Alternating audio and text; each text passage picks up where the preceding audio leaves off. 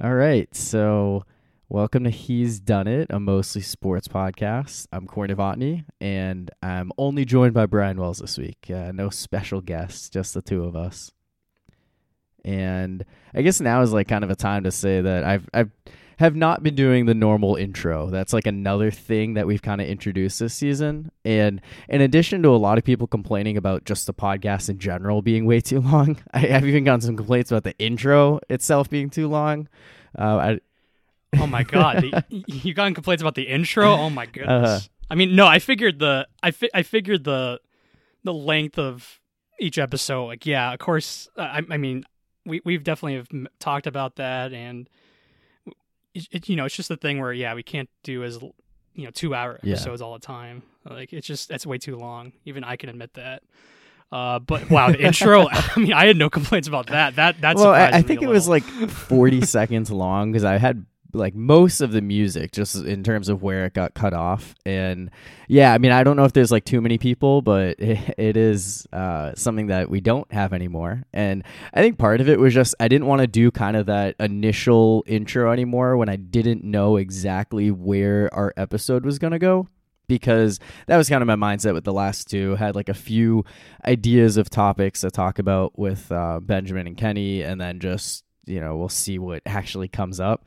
This one I feel much more certain about what we're going to talk about, and it's going to be NFL free agency right. and March Madness. And you know, I think it'll just be the the two of us kind of going back and forth on some of the the big news, and then talking about our brackets. And this is a really fun time of the year when you have both of those things happening at once. So definitely excited to get into it. It's it's no doubt for me at least, the least productive week of the year. Yeah, no, I think that's that's totally fair to say. Just between refreshing Twitter for NFL news, filling out new brackets, it's just that that's all you're doing.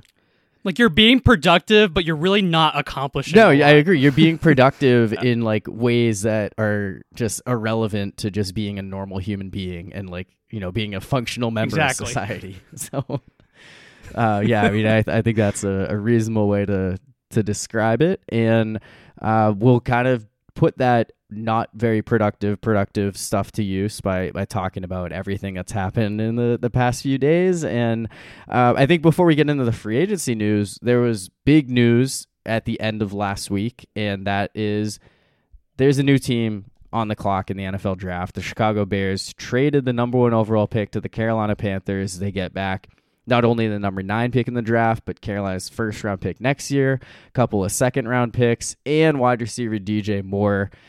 And I think it was kind of inevitable that the Bears were going to move away from the number one pick with Justin Fields already their established quarterback of the future. And it was just a matter of who would make the move. And Carolina goes ahead and they got presumably their quarterback of the future, whoever they end up taking in this draft yeah, Carolina is definitely a team that is in desperate need of a quarterback, just given that the Cam Newton era is certainly over, and they tried to other pieces like Sam Darnold, who's not even on the team anymore, and they've you know they've tried guys like Teddy Bridgewater, Baker and PJ Mayfield. Walker, and it's just it's Baker Mayfield. I totally forgot about that, and so it's just a matter of time where they got to find their franchise next franchise quarterback, uh, and hopefully for them long term option and not just these retreads of one year, one suck bag quarterback year after year. And so, so it makes sense in Carolina's standpoint. I, but I, I do love the trade for Chicago. It's probably the best thing they've done in our lifetime is that trade where they get they they trade the number one pick, but they they only dropped they dropped to number nine, which is which is great for them. And then they get another first round pick. They get two more second round picks, and they get DJ Moore, who will certainly be a uh, upgrade for their wide receiver position because their wide receivers absolutely suck. And they finally have a target for Justin Fields to throw to. I know Chase Claypool was a guy they traded for last year, but that was not the greatest. no, I, trade. hey, I love the trade as a Steelers fan, and I do think. Right, yeah, I do think Claypool can maybe like with a full off season working with Justin Fields be somewhat of a functional receiver because he did nothing for them this year. But I do agree, DJ Moore instantly give Fields a wide receiver one, legitimate wide receiver one target. Uh, I think the one of the craziest stats I've heard is that DJ Moore, in his time with Carolina, uh, constantly putting up thousand yard seasons. Doesn't matter who was playing quarterback there. If he was in Chicago, he would be the Bears' all time leading wide receiver.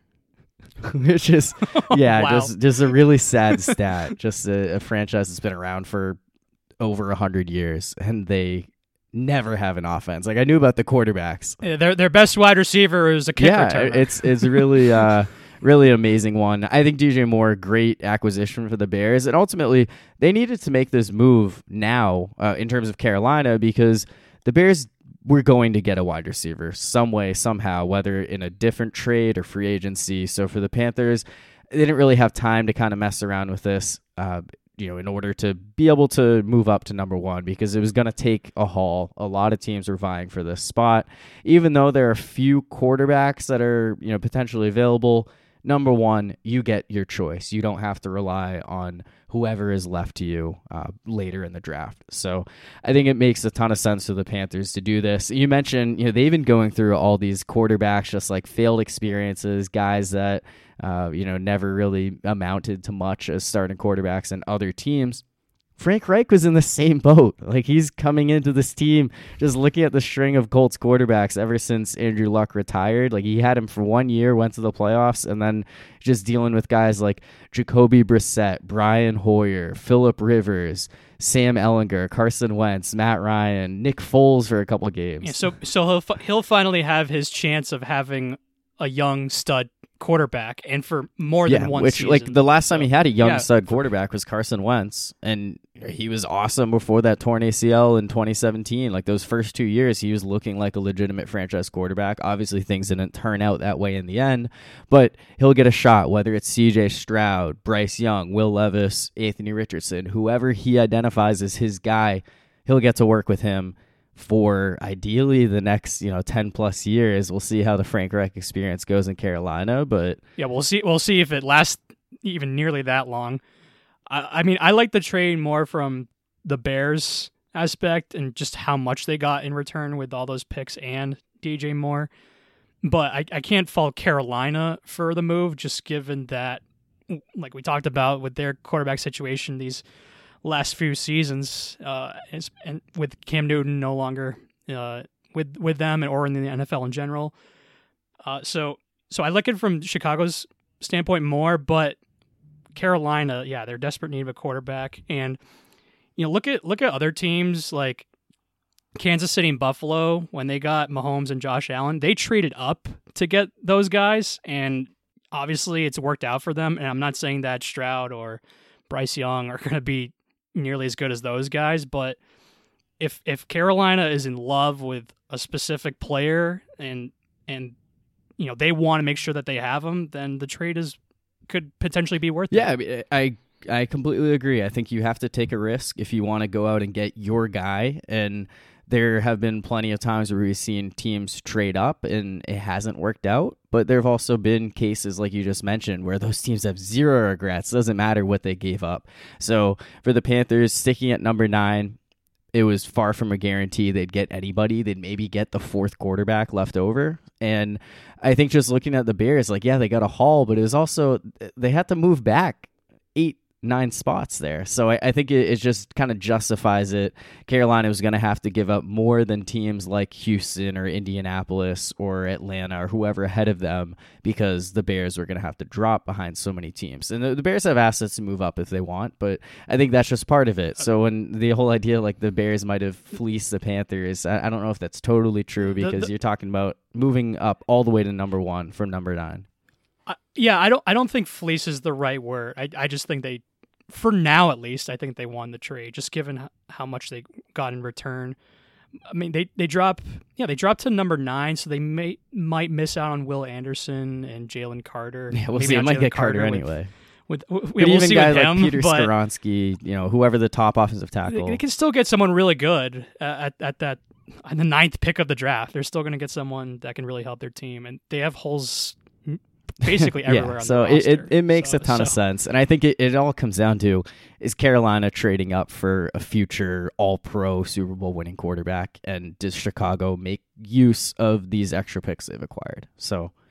Um, I I do agree the Bears did really well here, but for the Panthers, it's a move that still makes a lot of sense on their end. And I think, you know, there's a question of whether the Panthers would go after a more veteran quarterback. I think at this point we know that's not going to be the case. And uh, Aaron Rodgers and Lamar Jackson are still out there. We don't know what's going to happen with those two. I guess, uh, you know, do you have a one that you'd like to start with over the other? Uh, I would say Lamar just because Aaron Rodgers I can't stand obviously, but I also think it's a a done deal that he's going to go to the Jets. Uh, I, I know Rapoport said that oh it's it's not nothing's official yet, but I, I think he's just butthurt that he didn't get the news before Wingo did. So I, I'm I I'm on Wingo's side where I think the Jets is a done deal, especially with who. You know, I contradict I mean, myself we're just here talking about Aaron talking Rodgers. about Rodgers more than Lamar. Yeah, so I guess let's let's start with them. Um,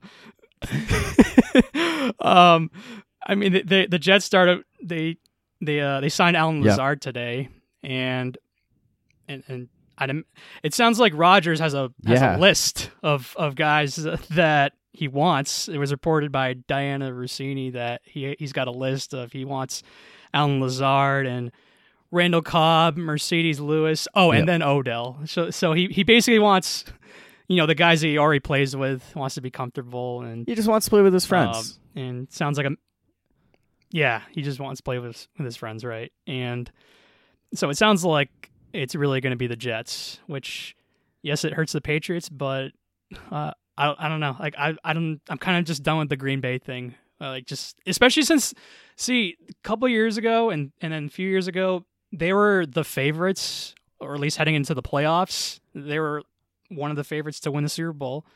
So it was funnier when they lost then, but and then it was still kind of funny when they lost last year, uh, the way they did in Week 18. But now you're now they're not really expected to be this amazing team, and so that's why it's like like the, the Aaron Rodgers experience is over now. Like let I want to see I want to see him on a different team, whether if he's great or not. Uh, I I just want to see it, especially with the Jets, because it looks like they're the one team that was just in desperate need of a a quarterback and, and willing to pay for Rodgers and and do what he says. Yeah, I mean, I I totally agree with you. I'm ready for him to be done in Green Bay. I like the idea of him going to the Jets, going to that New York market, and I talked about it last week. I don't know that Rodgers going to the Jets is instantly making this team like a title contender, even like a guarantee to make the playoffs in the AFC. But I'd like to see what happens. I, I I want to see what happens. I I believe that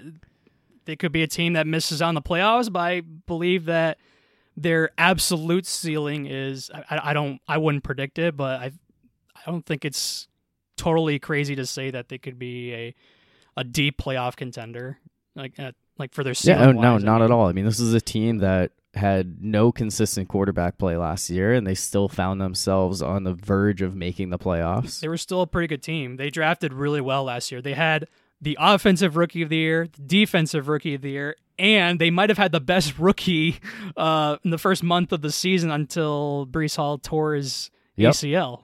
so so they, they they had an awesome awesome draft last year, and they have very good defense, defensive minded coach, and they have some skill players on offense, and they can add looks and they're adding to it as well. So it makes all the sense in the world to add a good quarterback. Yeah, I, absolutely. And you know, we've already started to see some of those pieces come together. Like all these reports, I- thought it was only a matter of time before we'd hear Rodgers to the Jets. Uh, Pat McAfee tweeted that he'll be live on his show tomorrow at 1 p.m. Eastern time. So I think we're gonna get some kind of news there. Probably that he's going to New York. Maybe he'll announce his retirement. Just throw a huge so this is curveball, like uh, taking my talents to the Big Apple. yeah, right. He's yeah, except you know, Pat, uh, Pat McAfee is Jim Gray in this case. So I guess we'll see then. Uh, I do kind of hate that this is being dragged out so long that we don't have actual official news to Oh, talk about yet. But yeah, Wednesday, 1 p.m. is when it sounds like we'll know more, or he'll just go on and say, Yeah, Pat, I'm just here to hang out. I don't have a decision yet. And he'll just keep dragging this out, which I- am getting so tired of all of this. oh, he's a pain in the ass, and he just drags out everything to the to the last second. Like, just hurry up, make your decision yeah. already. It's like, yeah. So, uh, yeah, um, no, I, I mean Rodgers. He's one domino that we still need to you know have fall here, and then the other is Lamar Jackson, and this is one that is also starting to be annoying but for reasons outside of just the player, just like everything about this from like all the teams involved, all of the reporters, everyone weighing in on this whole situation. I thought Lamar to the Panthers made sense. I thought Lamar to some of these other teams that have reportedly said they don't want to make sense. And I mean, it, I, I don't know. Like, part of me is like, it's just inevitable he's going to stay in Baltimore, but I, I genuinely have no idea how yeah. this is going to play out at this point yeah, if I had to guess, I, am I guess I'll guess staying in Baltimore. But I, I see why people are questioning why, um, you know, why it, there really isn't a market for Lamar. Where, you know, there's one side where I see why teams aren't interested because he's for the past couple seasons he's missed all this time.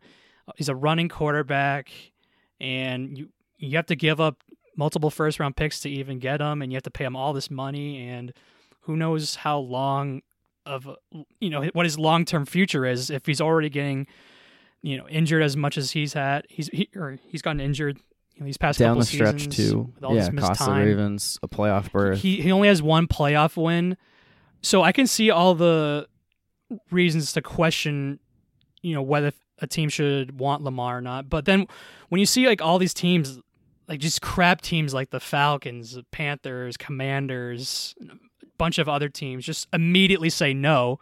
I can see why people think, you know, the conspiracy theory on owners coming together and saying, "Hey, we don't want another Deshaun Watson kind of thing to happen yeah. here." Yeah, I mean um, it. It because that because that that contract was just they, and I, I, think that's really like one of the big things is that teams don't want to give him a fully guaranteed contract. They don't want to do the same thing that Deshaun Watson got with the Browns. They don't want to make that the new standard. And I think the reality makes sense because if you have the option to pay someone a big contract that isn't fully guaranteed, then why wouldn't you want to go that approach? Why would you want to, regardless of who the player is, lock a guy into this money and just regret it in a few years? Like in the NBA and Major League Baseball, how often do we see that with these huge contracts that just look awful by the end of it? Oh, baseball for sure. With those, just given yeah, the decade long contracts, the term of yeah, the deals, and it's, it's just inevitable that they're not yeah. going to work out in the end. And I, I understand that concept, but I think one of the big factors here is the Ravens are willing to pay Lamar Jackson. They just don't want to give him a fully guaranteed contract. So anything short of that,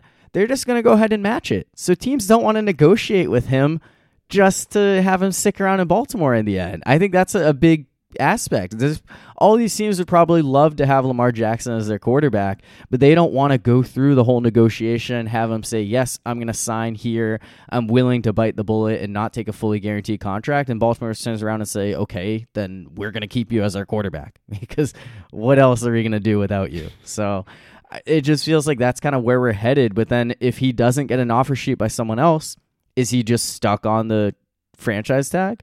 Is he going to swallow his pride and you know tuck his tail between his legs and sign one of these big deals with the play Ravens? Another year under the tag. Yeah, that or yeah. take the what 133 million guaranteed that has the potential to be way more, but isn't fully guaranteed to that amount. It, I think that's that's a big factor here. So then that that's why I just I don't know where this is going to end up, and I I can't help but feel like if Lamar Jackson had an agent this would be in a much oh, better. Oh, that's another state. thing. He doesn't have an agent. Someone like him should have an agent. Yeah, yeah. I mean, if he wanted to go somewhere else, having an agent would be a huge help. But not having one, yeah, it do- it doesn't help his case that much. Not having one, but yeah, I, I agree with you that it's it's just odd how someone like him. Eh, he's not the best quarterback in the league, but he has plenty of talent, and I'm. It's just I, I know it would take a lot to get him with the draft capital that you'd have to give up and and then how much it would cost to get him uh in terms of in terms of the cap but like I don't know. It's crazy that he doesn't have as big of a market as I thought he would. Yeah, no, I, I, all these teams just immediately saying no. uh-huh. And not every team has fully backed out on him. I think like, and it's also still possible that some of those teams that immediately said no, like, or you know, the reports came out that there were no, weren't the case. But there are also some teams that you can tell they're not going after Lamar Jackson. Like the Dolphins picked up Tua's fifth year option, and they signed Mike White to be their backup. And, and then the Panthers made that trade. Falcons, I'm yeah. Panthers floored by. You're not interested. they, well, yeah, they they went out inside Taylor Heinicke to compete with Desmond Ridder. So like those are. My, I, I love Heine, I, I love Heinicke, but not that much. uh, no, I, I I agree with that. And uh, the Raiders signed Jimmy Garoppolo. So that I mean, but they also couldn't afford Lamar Jackson. Right. See, that one at least makes sense to me. Uh, I mean, there were reports that w- when McDaniels was still in with New England, he he Lamar Jackson was a guy that he was interested in. Yeah. Or like if he had more of a say. yeah. Uh-huh. there were reports of him being just interested in Baker one in that same draft, but also Lamar as well. And but like you said, it would have cost a lot to get him, and it wouldn't have made sense. What? So Jimmy does make sense for the Raiders, though. Yeah, I, I mean, I think Jimmy Garoppolo for like the longest time has felt like the inevitable Raiders quarterback, just with the Josh McDaniels connection and just being someone who's more Needing affordable. A quarterback. Yeah. Yeah. Yeah. So, uh, I mean, I, I don't know that Jimmy gives them a higher ceiling than Derek Carr when it comes down to it. Uh, he's someone who's win who won a lot of games, was great with Kyle Shanahan in the 49ers system, but he doesn't. He has the weapons for the most part. They did just trade Darren Waller to the Giants. Davante Adams, I don't know what his future is in Las Vegas, but they don't have the defense and the offensive line that San Francisco does. Yeah, when it comes to yeah Jimmy and Carr, who who would I rather have straight up? I'd rather have Garoppolo, but yeah, like you said, Garoppolo's had he's benefited from having great defenses, great all around teams, and he does, like you said, have the weapons on offense with with Davante and Renfrow, Jacobs, and now Jakobi Meyers. Uh, but yeah, at the same time, like how much of an upgrade is it? And you know, at least for Derek Carr's aspect, he is basically available all the time. He he he does get he rarely misses time. He got hurt once where he had a broken ankle during his near MVP season. But other than that, like he he's really missed time with them. Jimmy Garoppolo misses time all the time. Yep. Yeah, he's he's had multiple season-ending injuries in his what five years as a starting quarterback. When he stayed healthy yeah. in 2019 and 2021, they went to the Super Bowl in the NFC Championship game. But you know, in, in years when he was hurt, 2018, their season fell off right away with that torn ACL. 2020, he was just on and off the field, and that team couldn't repeat then, the Super Bowl success. And then this year, and last year, we saw him smiling on the bench in the NFC uh, Championship game. Yeah, yeah. So it's uh, that's definitely a concern for the Raiders. So I know it's a three year deal. I don't know what the guarantees are, but it feels like they're somewhat committed to Jimmy for you know beyond 2023. So I guess we'll see how this works out. I think that the Raiders have the possibility to be a really good team if they continue to make more good moves, but you know, I was pretty high on them last year and they were terrible for the most part. So I don't know if um, I fully believe in the, the Jimmy G experiment, like being the guy who kind of rights the wrongs of the year one of Josh McDaniels error and makes them the actual playoff yeah, team I, they I, should be. I, I predicted them to finish last, and they didn't finish last, but they were still worse than I thought they'd be uh-huh. too. I thought they'd be, uh, yeah, like, I don't know. I agree with you that I think Garoppolo is an upgrade, but I just don't know how much of an upgrade it is. And, uh, but I do think it's a good fit um, in Las Vegas because you have the McDaniels factor. Uh, just given that he was with New England for three and a half seasons. And another thing is it works out for him because if he doesn't get, you know, if he's not on the field and he gets hurt, he can miss time and hang out in Vegas and True, yeah. audition for Magic Mike Four. So so it works out for Garoppolo no matter what happens. Yeah, I would say Vegas Vegas and Jimmy G feels like a great marriage. So oh, it's perfect for him. yeah, because because Jimmy G, I, I don't care what anyone says. He uh, he's I, I wanted him to be so much better than he he is because he's someone that is just not the toughest quarterback. Where once he gets hurt, he he he'll take all the time he needs. And yeah, Jimmy G, he just does him. I, I don't know if that makes sense. No, I, I agree. I mean, it goes all the way back to he, New I don't England. think he. I don't think he really, really deep down cares football wise what happens as long as he gets paid and he gets to do whatever. yeah, yeah, yeah. I mean, I, I think that's, I think that's a reasonable take. Uh, I don't want to like fully say that he doesn't care about the sport, but there is enough evidence to at least say, eh, I don't know, maybe he is all just about that money and having a good time. Um, but you know, I guess you know, we kind of. It's probably too hot of a take, but part of me, back of my mind's like, oh, is this guy really fully bought in? But he he he he brought San Francisco to multiple NFC championship. Yeah, and that games. that's exactly. I think that's the one thing that I I think he has the evidence of going out there and and you know at least being part of a team that goes on a deep run and um yeah you know I don't I don't want to say he led them there in 2021 with his zero touchdown two interception performance in the first getting two carried rounds, by the defense and and uh running game. Yeah. Yeah. So I guess we, we kind of glossed over it there, but you did mention Jakobi Meyers in Las Vegas. He signs a three year, $33 million deal, $21 million guaranteed. And that means he's no longer a member of the New England Patriots. Yeah, it's just it's just absurd that the Patriots couldn't match that offer he got because I figured what would happen was that some team like Las Vegas or another team would overpay to get Jakobi Meyers, where he- he- he'll get like he'll he'll get like a four or five year deal with 15, 16 million a year and all these guarantees. Like, all right, like I if if that were to happen, I would have said, all right, I get it. You don't want to pay. Uh, you know that kind of receiver, that kind of money. But to see what he got from Las Vegas, and to see that Lazard got more than he did, and uh, that's a that was an offer that the Patriots absolutely should have matched. And look, their receivers, the Patriots receivers are they're fine, but they're they're all but they're all twos and threes. Like they don't have any true number ones. And Jakobi Meyers is not a true number one, but he was Mac Jones's most reliable, trustworthy receiver on offense, and Mac Jones also speaks glowingly of, of him, where he he thought he was his one of the best teammates he's ever played with, and he's a very reliable uh, target on any kind of like any kind of route needing a third down. I, I don't. Jakobi Meyers was definitely a guy that they should have they should have uh, kept in New England. I, I think they should have kept him and still look to upgrade at the position, not not downgrade at it. Uh, so I, I don't I don't love that they got that they didn't bring him back, and because you already have a quarterback that's not really bought into New England, and this doesn't help him buy in. Yeah. So, uh, so my initial reaction when I saw that he was signing with the Raiders and the the contract that he signed was the same thing as you. It was like, how did the Patriots not match or top this deal? But Then I also thought more about it. I was like, well, would I take eleven million dollars to live in Las Vegas or slightly more to stay in New England? you know, from that perspective. So maybe like, it's a combination of both that Uh-huh. that they didn't want him, but he probably didn't want them either. yeah, I, I don't know how much. He even said it about.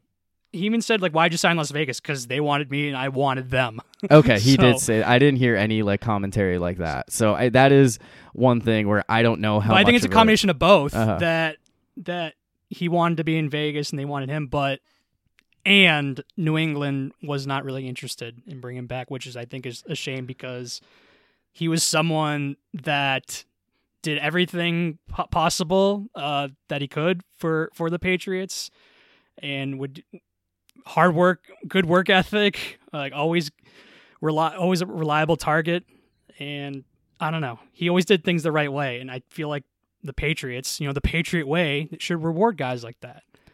Yeah, no, I, I totally agree, and I, I think he's someone who, when you look at just Jakobi Meyers as a player, you can say, well, he's not a true wide receiver one, but he was the wide receiver one in New England, and I think his his departure is going to be felt, and it it does blow my mind that the Patriots didn't sign him given what he signed with in Vegas. You need to surround the quarterback with more and better options because I mean, look, there have been times in the past where I've gone mad where they didn't bring back guys like Chandler Jones or Darrelle Revis. Uh, but you know, when they didn't when they didn't bring those guys back, they they had plans and that worked. But you know what? Also, you know what they also had during those years? Tom Brady. they had Tom Brady who can cover up uh, the holes uh, on the roster. Now they don't have Tom Brady, but they still act like they have Tom Brady, which is I just, which is just not the way to handle things because the, the you know the teams in the AFC East not only have they caught up to New England, they're now past New England. Buffalo is the uh, is at the top of the division now, and Miami I think has passed them, especially if Tua is healthy, uh, just given the weapons that they have. And you know, once Aaron Rodgers you know wakes up from his beauty sleep, they'll be passing them too. And so New England is now at the bottom of the division. so uh, I I don't like uh, how the start of free agency has gone. I, I'd I'd like to think that they have something up their sleeve, whether that's Jerry Jeudy or Courtland Sutton or Hopkins or I, I'm not super super interested in Hopkins, but I will take him. yeah, I mean, it's uh, obviously if if uh, he's willing to look past what happened at the end of his time in Houston with Bill O'Brien. exactly. yeah, the, the the connection with him and Bill O'Brien definitely would worry me. And you know the steroid thing where he was out for six games, and then that fumble that he had when they played when they played New England was was uh, was really bad. Uh, but I mean, I'd still take him uh, with just the the options that they have on, on offense right now. Of course, but, and so I'm hoping that they have something up their sleeve. But I uh-huh. I have questions. I have doubts. So they did bring back Jonathan Jones, a two-year, twenty million dollar deal. So I think he was someone who I thought was going to end up leaving. So that, that seems like a good, you know, bringing back yeah, for their secondary. Yeah, it's a good slot corner. Definitely would have been a loss if they lost him, but they have more holes still that they need to fill on their defense, especially now that McCourty is, has retired. Yep. Uh, I would like them to get a safety. Jessie Bates would have been someone that would have interested me, but he's now in Atlanta. Jordan Poyer, I think, is a free agent. He is still available. You, you yep. take him away from a division rival. That, would be would, that would be big. That'd be good. Yeah. Yeah. He. I think. Um. I. I don't know how much is really going to pay play a role, but he did say on a podcast that he would love to sign somewhere that doesn't have uh take his money. Yeah. For, state tax. Yeah. So. I don't know if um, you He's know. Probably going to Miami then. Yeah, you just you join Jalen Ramsey. Just continue to upgrade that secondary. So yeah, Miami's only getting better. Mm-hmm. Like not only do I think they're past them, but they're they're upgrading their team too. Jalen Ramsey that would have been a good move for the Patriots. And look, I think Ramsey is overrated, and I think his play has dipped these last few seasons. But for, for what Miami got for him, a third round pick and some fringe tight end yeah, who, who, knows if he even end. makes the team or not. Uh-huh. So basically, a third round pick. I would that would have been a move I would have been all about. I think a lot of teams would have loved that. It sounded like he wanted to go to Miami, like that that was his top choice. So I think the Rams were just doing right by him, and there wasn't really right. anything anyone else can do. But yes, I, I I would have loved the Steelers to go out and get Jalen Ramsey too, if you know that was a possibility, and especially seeing what they gave up for him. You're like, man, like nobody else could have beaten that. But yeah, yeah, I mean, I I guess just talking about the Steelers, I don't know that I feel that much better about how these first few days of free agency have gone. I, I think it's it's kind of starting to grow on me. So my immediate reaction when I saw that Cam Sutton was signing with the Lions, three years, thirty three million, maybe a bit of an overpay, but he was the Steelers' top corner last year, and then going out and signing Patrick Peterson instead I know he's coming off a Pro Bowl season, but I think I'd rather have Cam Sutton over 33 year old Patrick Peterson. I, I don't know that Peterson the, can repeat his success. Was, so their defense was awful, and not that he was like the reason because he did have he, he did have he was good, one he was of, yeah he was one of their best players on defense. Which you know still like, an aging corner. um, I don't yeah I don't know if I would have I don't know if I love that either if I were a Steelers fan. I mean they replaced him with somebody, but uh, and he has a good track record, but I just think the guy's clearly uh, I, I, mean he's definitely near closer to the end of his career than the beginning so. Yeah, i mean he's signing a two-year deal because he wants to play two more seasons then retire. He wants to finish his career in pittsburgh. I mean it's it's a cool concept but i don't know that patrick peterson is going to be the player he was in 2022 these next few seasons. If he is then great. Uh, like i would love to have a pro bowl right. I, if, if, he is great but if he's not which which I, I, would have my doubts. I would want to I would want another corner. Yeah, and I, I think it, it feels inevitable that the the Steelers are going to draft a corner either at 17 or 32. It's a deep class for cornerbacks. There are a lot of guys out there.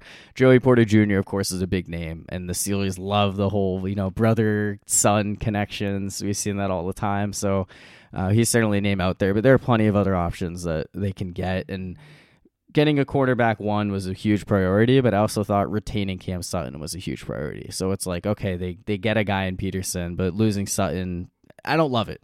And I wouldn't yeah. either. I would want to upgrade more at the position. Yeah, I mean, especially a guy like you you've drafted and developed for six years, and it, it just sucks to see him getting paid elsewhere. Uh, but today they went out and signed um, was it Nate Herbig, I think is his name. He was a left guard. He started 11 games for the Jets last year. He was someone who uh, I think undrafted free agent for the Eagles. Uh, Steelers assistant GM Andy Weidl loves him. So I think there's an expectation at the very least he's going to come in and compete for a starting guard job. And the offensive line was better than 2021, but still has some room for improvement. So I kind of like that deal. And then also bringing back Larry Ogunjobi. Um, he's a good run stopper. I, you know, Javon Hargrave coming back to Pittsburgh would have been awesome, but that, that was never going to happen, especially with the Niners signing him to a four year, $84 million deal. So Larry Ogunjobi, you know, just continuing his time in Pittsburgh. I, I like that move. I still want to see some more additions. I want to see this team do something at middle linebacker, especially some of the other deals that keep getting thrown around out there. Um, Tremaine Edmunds was someone who I think a lot of Steelers fans thought would happen. Again, going back the whole you know brother connection with Terrell. But even guys like uh, David, David Long, Leighton Vander Esch signing two years, $11 million deals. It, it seemed like something the Steelers could afford and easily match. So there's a lot of linebackers getting paid. I don't know what's going to happen there, but I, I don't want them to bring back Devin Bush. And, you know, it's they need somebody to play opposite Myles Jack. So, yeah, I guess um, it's still continuing to wait on how that goes. We'll see if the Patriots and Steelers have uh, more moves up their sleeves in these next few days that we start to like. Um, I, I like that they traded Jonnu Smith away. oh, they did. I didn't see that. When was? Yeah, they traded Jonnu Smith to the Falcons for a seventh okay. round pick. Gotcha. I like that move. yeah, a player just, that they got rid of. honestly, I thought they were going to straight up uh, release him. So getting something for him is better than nothing. Yeah, the Falcons. That was a disaster. Yeah, Falcons have the cap space, but. I yeah. So now the Falcons will have two tight ends that they won't throw to now. That's great with him and Kyle. Uh, yeah, but uh, yeah. When they when they signed Jonnu Smith, I remember at the time, part of me was like, "This is definitely an overpay," but then part of me was like, "At least they're interested in somebody, someone I've heard of, uh, some sort of name." But yeah, the the Jonnu Smith experience was a complete disaster. That was like N'Keal Harry kind of bad. Uh, so yeah, yeah. I, I um, like the Jonnu Smith signing at the time, and that never that was just good. so much worse than. I, I mean, I th- I thought it was an overpay. I was wrong. It was a massive overpay. yeah, yeah. I mean, um, it, it's hard to say that wasn't like the worst of all of those signings. There were some that really did not turn out all that well, but uh, yeah, Jonnu Smith was was bad, and yeah, that was probably the worst one. Yeah, uh, I mean, because Hunter Hen- Hunter Henry, he's he had a down year last year, but who didn't have a down year last year? I guess outside of Jakobi uh, Meyers and Rhamondre. Yeah, he's at least been a solid red zone target. Like he scored yeah, touchdowns. he's been a good red zone target so. for them. So I'm fine with that. That you know he's still there. I don't want them to draft a tight end. I just think that you know people say, "Oh, we got to draft a tight end." Like Michael Mayer or Michael Michael yeah, Meyer, Mayer. yeah, yeah, Notre Michael Dame. Meyer guy. Like, oh, he's baby Gronk. Well, if he's Gronk, great. But I just think that the tight end position outside of Kelce and Kittle and uh, the obvious top guys. It's really How many not... tight ends over the years have we heard are baby Gronk? Like there, I feel like oh, Baby uh, Gronk is thrown like, out all the time and like never live up to the expectations. So yeah, like at least at least a half a dozen. Yeah, everyone wants to hate on first round running backs. I think first round tight ends are just as bad, if not worse. You're just going through the history. How many first round They're tight both ends? Bad. Yeah, how many live up to it? It, it rarely happens. Like they're yeah, I saw a list between. of first round tight ends. Like wow, that that guy didn't really live up to it. T.J. Hockenson's he's good, yeah but... he's been like one of the exceptions in terms of first round tight ends and.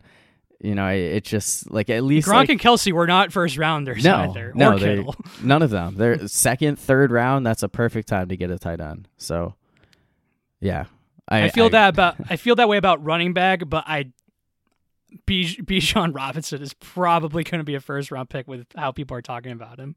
Yeah, uh, Todd McShay just loves mocking him to the Eagles uh, at number ten overall. Like he's been when they just signed a. Well, I know it just happened today, yeah, but they, Rashad they Penny, signed Rashad Penny. He's not going to stop them from going out and getting a different running back. I think Miles Sanders. I don't know if he signed elsewhere, but he basically tweeted. I'd imagine he'll post, be elsewhere so, though. Yeah, yeah. So um, Eagles did bring back James Bradberry. He was someone who I was hoping the Steelers could maybe make a run for, but he he's getting paid pretty well. Uh, don't let that holding penalty distract you from the fact that he's a great cornerback still. Yeah, that's what I was just about to say too. Is that what sticks out is that holding penalty in the Super Bowl, but but if you take that away, he's he's a good corner. Yep, yep. Um, and the Eagles lost a lot of guys on defense, so uh, but I guess it's good for them to be able to retain somebody because you know that team was obviously talented last year going to the Super Bowl and uh, should continue to be a threat if they can maintain some of their other players. Um, I feel like we covered most of what I want to talk about. Stephon Gilmore is traded to the Cowboys, and oh, the Cowboys Fifth another star. Yeah, is is he so good? Like, was he good with the Colts last year? They were so irrelevant that I have no idea. Uh, not not really, but it's the Colts that that they they were a train wreck last year. So I I don't mind that trade at all for Dallas. Just it's a fifth round pick, and you see if he you, want to see if he's still good or not. Because I don't think he's great. He's obviously not great anymore, but I don't think he sucks. They I, don't need him to year, be a cornerback one, but you know, just having him as a depth option, he's another star in Dallas. So yeah, I think that I think that move is fine for Dallas. Yeah. So, I mean, that's all I have for now. I guess uh, you know if, if, there's anything I miss, feel free to throw that out there. I, I love that. Uh, I love that the Giants they uh, they traded a third round pick.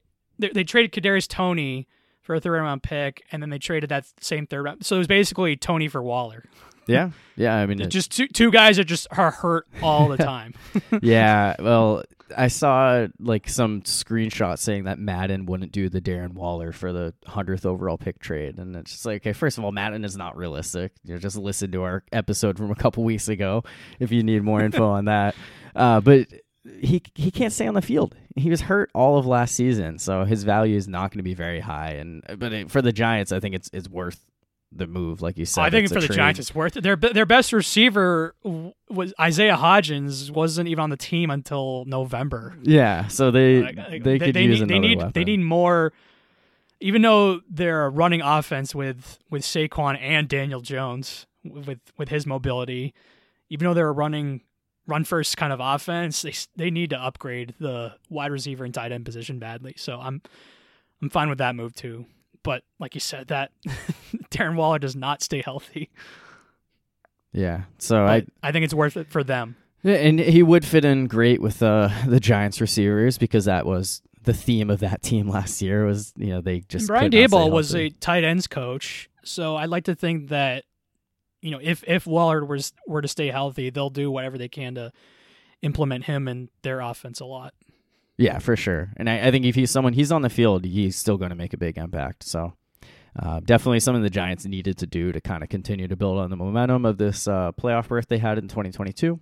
So with that though, I think we can move off of football and talk some brackets, college basketball, March Madness, and you know I'm I'm excited for this time of year as always, but I oh, I'm, I'm I'm excited to see my my bracket go down in flames two I hours mean, into the time. I'm yeah. I'm fully prepared for that. I we'll we'll kind of get into this. Some of these regions I'm all over the place on in terms of what I like think oh, is going to yeah. happen. I, so I'm the same way where when we get into it, there are regions where I I do play it safe, and then there are regions where, so you know how as the tournament goes on, you'll see your bracket with either a green space where hey you got this team right they advance and it's green but if if if you got the team wrong it has a it's red and it has a it's just like a line out. or X yeah, over straight it. through yep yeah th- th- there's one region where I'm fully prepared uh, after the first round not even weekend the first round where I'm prepared to just put a giant X over the entire the region. entire region. Yeah. No. I, yeah. We'll yeah. we'll get into that. I, part of me has a feeling that it, we have the the same region in mind when talking about that. But before we talk about March Madness, before we talk about the 68 teams that made the field, I do want to take one last moment to just absolutely hate on my fake alma mater, my college basketball team, the North Carolina Tar Heels. And you know what? This season was a failure. I had very little expectations coming into the ACC tournament that this team would make the NCAA tournament, and I, I don't, I don't care about that fact. Whatever. This team was number one overall in the country, probably undeservingly, just based off of a three-week stretch in March. Um, but to not make the tournament at all, just absolute disaster. But to not even participate in the NIT, it, that's just it's embarrassing. Like just that, putting a bow on a horrible season, and I I hate it. I hate it so much. I hate I, the way I'm feeling about these. You don't. Yeah.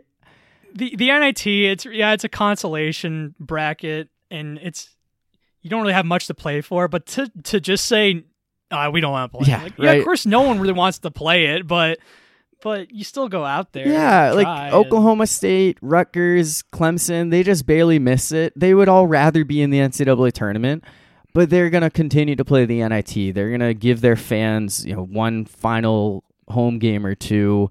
Try to do something to at least end the season on a high note and go into next year feeling better about yourself. But I mean, this team just uh, everything about it has been horrible this year. All the drama, all the off the court stuff, and now it's just fans are just all over the place. We have no idea how to feel about this team. And I don't want 2023 to take away from how awesome 2022 was, but I'm also like, I'm already done with Hubert Davis after this year. And like some of these players that I grew to love, I'm just, I don't know. I think what Caleb Love did last year, hitting that three pointer, ending Coach K's career. That, that was the dagger. He deserves a statue in Chapel Hill, but he's being bullied off social media by Tar Heels fans. You're just hating him for no reason, is the way that I'm starting to look at it. And it, it just sucks. It sucks how all this is playing out. And I hate that this team is just giving more reasons to clown on them by not playing the NIT, just feeling like they're too good for this tournament. And yeah, I, I don't know. I I mean, I'm going. They were in the first four out, and I remember weeks ago. Uh, it was a mistake, but I remember weeks ago I was thinking they're really going to miss the tournament. There's no way. Like this team, yeah, they're they're disappointing, but they're still way too good to miss the tournament. And then that last game, that who who was the opponent that they played in the Virginia, yeah. right? That that that Virginia game, like wow, they they they suck. Yeah, and I was like, wow, they, they really aren't going to make the tournament. They were in the first four out, and they probably didn't even deserve to be in the first. No, they, they, probably should have been the next four. They had one quad one win. They, it was just all based on expectations going into the season, the brand, whatever you want to look at it. But I mean, it, in regardless, even if I didn't think this team deserved to be, you know, number one heading into the season, should have had some lower expectations. It should have still been a good team. The talent was way too good, way too good for that. I mean, this team, like, yeah, like last year they were only an eight seed that went on a run, but like they still were fairly clear of you know missing the tournament when it was all said and done. So it, it's just a disaster and just a horrible way to finish the season. And I don't know what to expect. I feel like Bacot, Caleb Love, RJ Davis, like they're all gone. I just don't know why any of them would want to come back after what happened this year. And I guess we'll see what Davis really has in him with uh, his like true recruits finally coming in. It's no longer just you know Roy Williams, his guys but yeah, just a, a, horrible feeling for me, and it it, it kind of takes away from March Madness a little for me. I, I like. Is it I is it fair to say, to say that?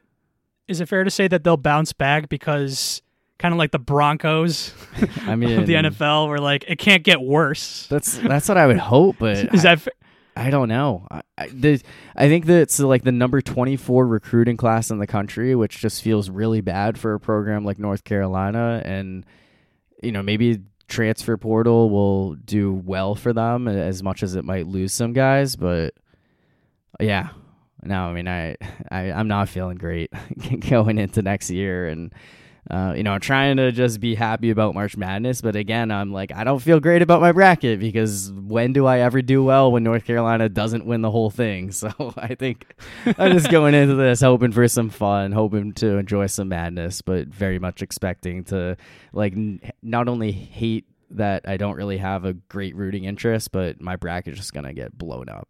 So, oh, my, mine, I, I every year I fully expect it to flame out. yep. and early too. yeah, so I guess we can get into it, and um, we'll we'll start at the top the South region, and for the past few weeks, ever since the you know the Brandon Miller news came out, I've convinced myself that as good as Alabama is, and they're the number one team in the country, that some way somehow they're not going to win it all. Like it just can't happen, it, right? But I don't know. After them winning this SEC tournament, I'm starting to think that this this team is legit. It's it's hard for me not I, to I really. I had like the exact them. same.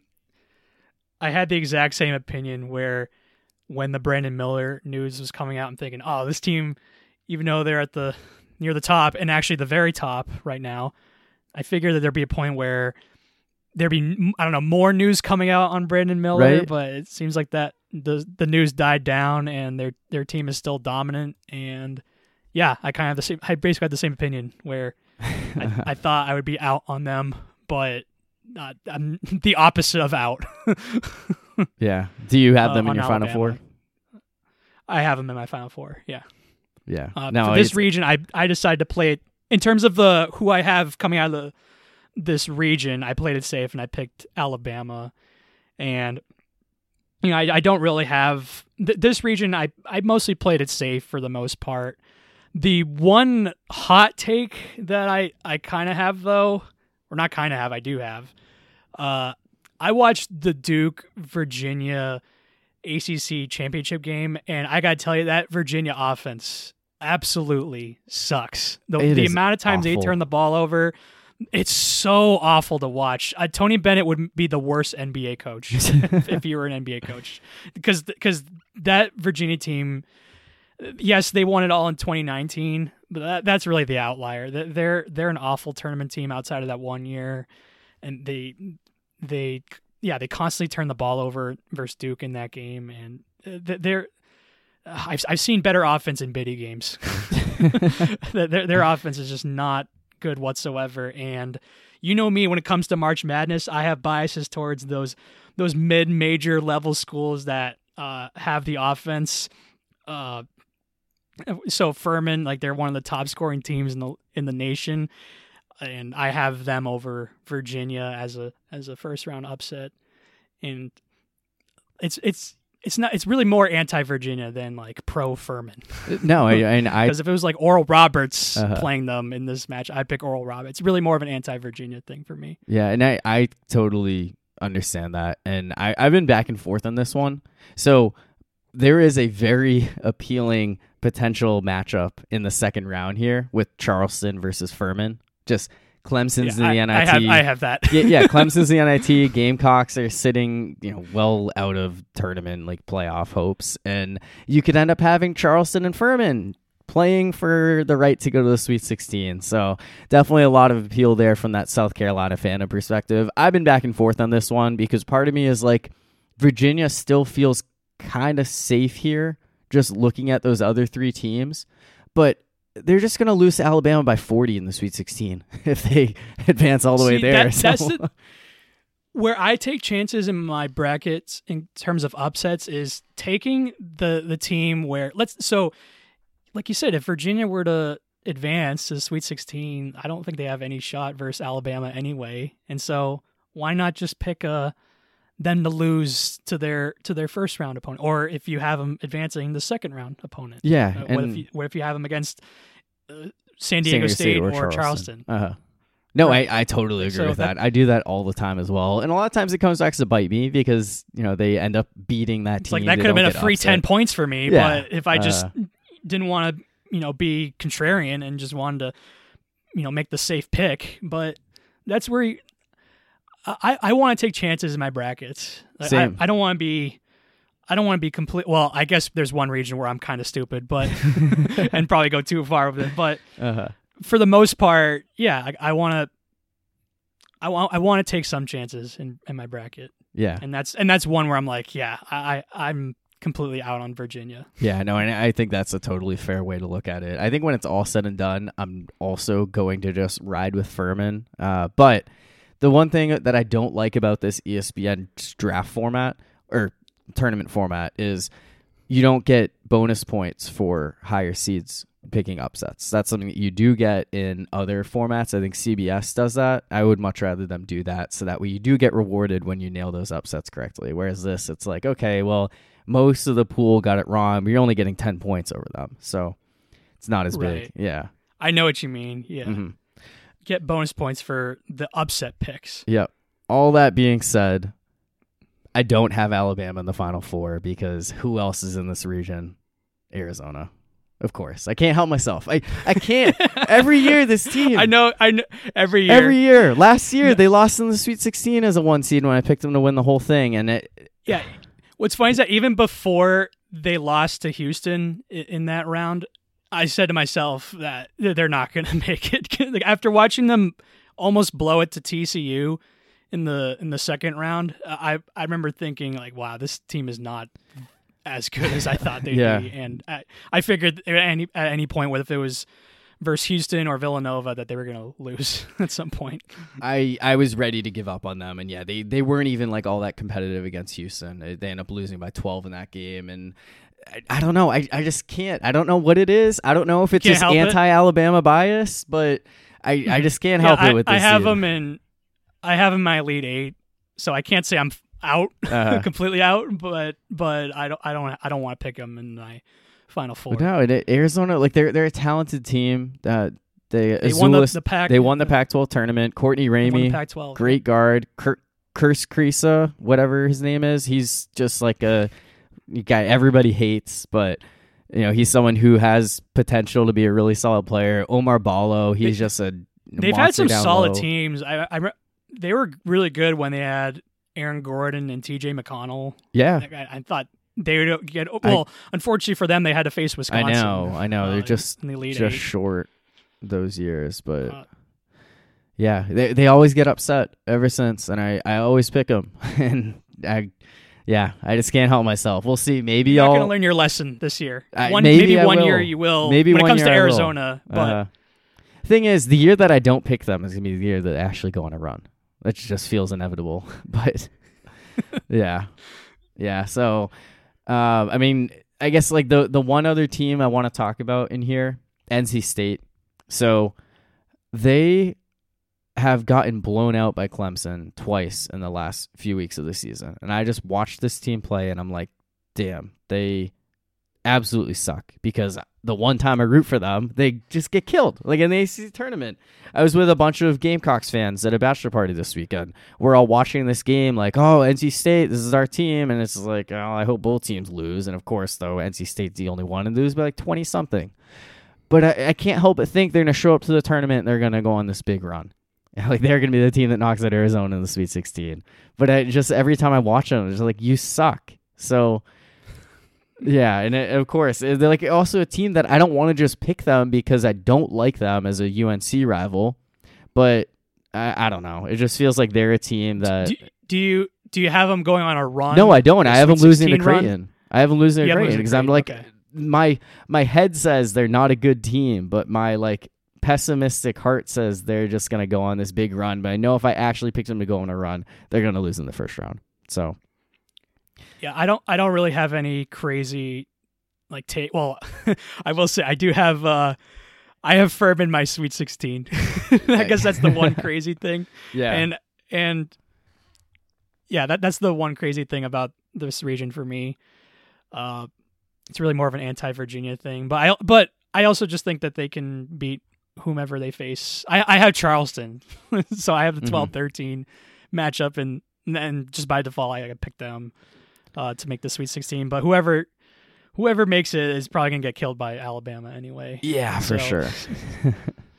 that's really the only crazy thing about uh, this region for my bracket. Everything else is pretty much chalk, where I have Alabama and then like Arizona versus Baylor, hmm and then Alabama being Arizona. Like, Yeah, I mean, don't I- have I think that that's fair. I think that this region is probably the most chalk that I have, um, but it's I, I'm still very undecided about that Virginia pod and how I'm gonna end up letting that one play out.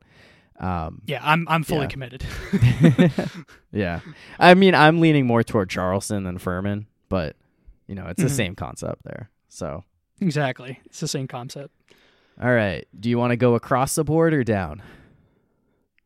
Uh, that's that's up to you. Um, okay. Uh, I, I I'd go across. All right. I'd also like to go. But I don't. across I don't care. Yeah. All right. No, let's go across. Let's go to the next round. Or, you know, the next like the number two seed overall. That's Houston. So that's Right. that's where we're at in the Midwest region, and you know it's it's crazy, but I, still I, I have not fallen off my my Houston thoughts here. If I mean it, my bracket name, if you can't tell if you're listening before you can read everything, it's called Hello Friends for Nantz. And what better way for Nantz to go out than by crowning his alma mater or announcing them as the national champions, handing a tie to AP All American senior guard Marcus Sasser as Jarace Walker rises his draft stock, already a lottery pick. Now all of a sudden he's up there in the conversation for top three, four overall. And Houston Cougars are your national champions. And that is my mindset at this time. We'll see if I wake up, but I've been saying it for two weeks and it hasn't changed. So I guess here we are. You know, one trend, if if people want to bet against on, that I think would really work uh, for for people is anytime me and you have the same winner Yeah. in the in the tournament, it never goes well. So uh, I think people should uh, should should uh, take that take that one seriously because I have Houston. You do? okay. winner All right. as I thought you were Yeah, prepared to say that have- you were completely I- I'm, fading I'm on them. the same. I'm on the same uh, train as you, where I think they're the best team, but I think there's also a narrative street as well, where yeah, you they're in Houston, and then Jim Nantz's final season, and being a University of Houston alma mater. And I mean, a lot depends on Sasser and, Yeah. and if he's healthy, but Uh-huh. I, I'm banking on him being healthy. Same. Uh, but yeah, I, I'm I'm on the same same boat as you when it comes to Houston.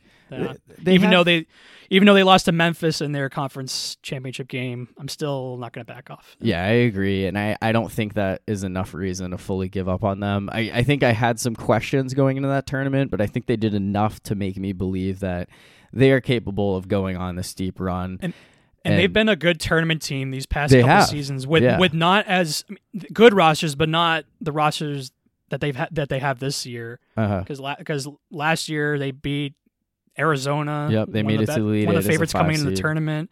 And then two, yeah, like you said, yeah, two years ago they made it in to the Final Four as a two seed. Yep. an underrated two seed. Yeah, and they did beat four double-digit seeds on their way to the Final Four, Right, but they yeah, they had the easiest have the path, and then they got their experience, ass kicked versus Baylor. yeah, But still, it's still an accomplishment to make the Final Four. Of course. the- No, and, and Kelvin easier. Kelvin Sampson is a great coach. He's someone who's really turned around that program. Even before that, 2019, they went to the Sweet 16, put up a big fight against a really good Kentucky team.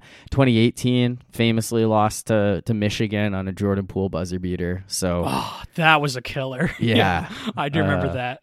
Yeah, They- so Michigan wouldn't have made. They made the championship game. They did. really could have. yeah, they really almost probably lost should have in the lost in the round. round 32 that year. Uh-huh. Yeah. Yeah, so I mean, this is a team that Houston they've they've been building toward this, and it's not even just about the narrative. It is just like this is a team that I do also believe is the best in the country, or at least the second best after Alabama. And uh, I mean, the Basketball Power Index has them as the number one overall team, offensively and defensively. They're top five team in the country. There's just a lot of reasons to love this team, and of course, the one thing that I think could break them would be Marcus Sasser not being healthy, but if he's healthy, I, I really like see him chances. Yeah, it's a. I feel like you got to go all or nothing with Houston in, in I your agree. bracket. Yep. And and more, and more people are picking, and maybe rightfully so, Alabama instead of Houston. So I think there's a little bit of a contrarian angle. Yeah, of course. Houston instead of Alabama. Uh huh. Yeah, I Not actually like saw. super, but like, but I think there's an edge on picking Houston more.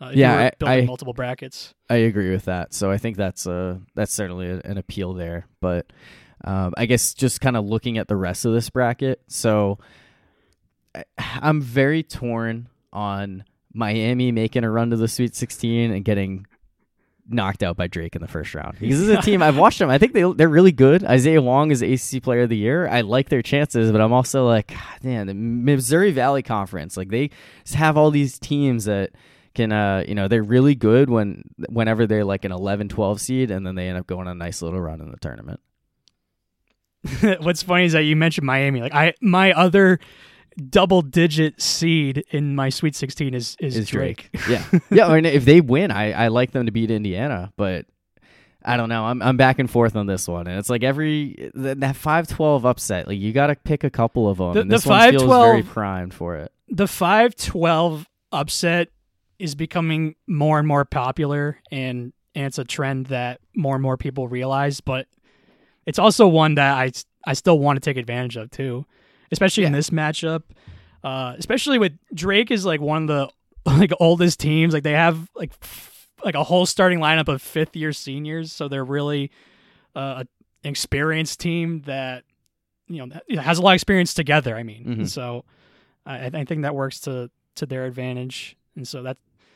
So yeah, this is like another double digit seed that I have in my Sweet 16. Not making us uh, a run whatsoever, like deep run, because obviously I have them losing to Houston, but but I there's another matchup where they're they're they're barely underdogs versus Miami. They're like Mhm. one point underdogs.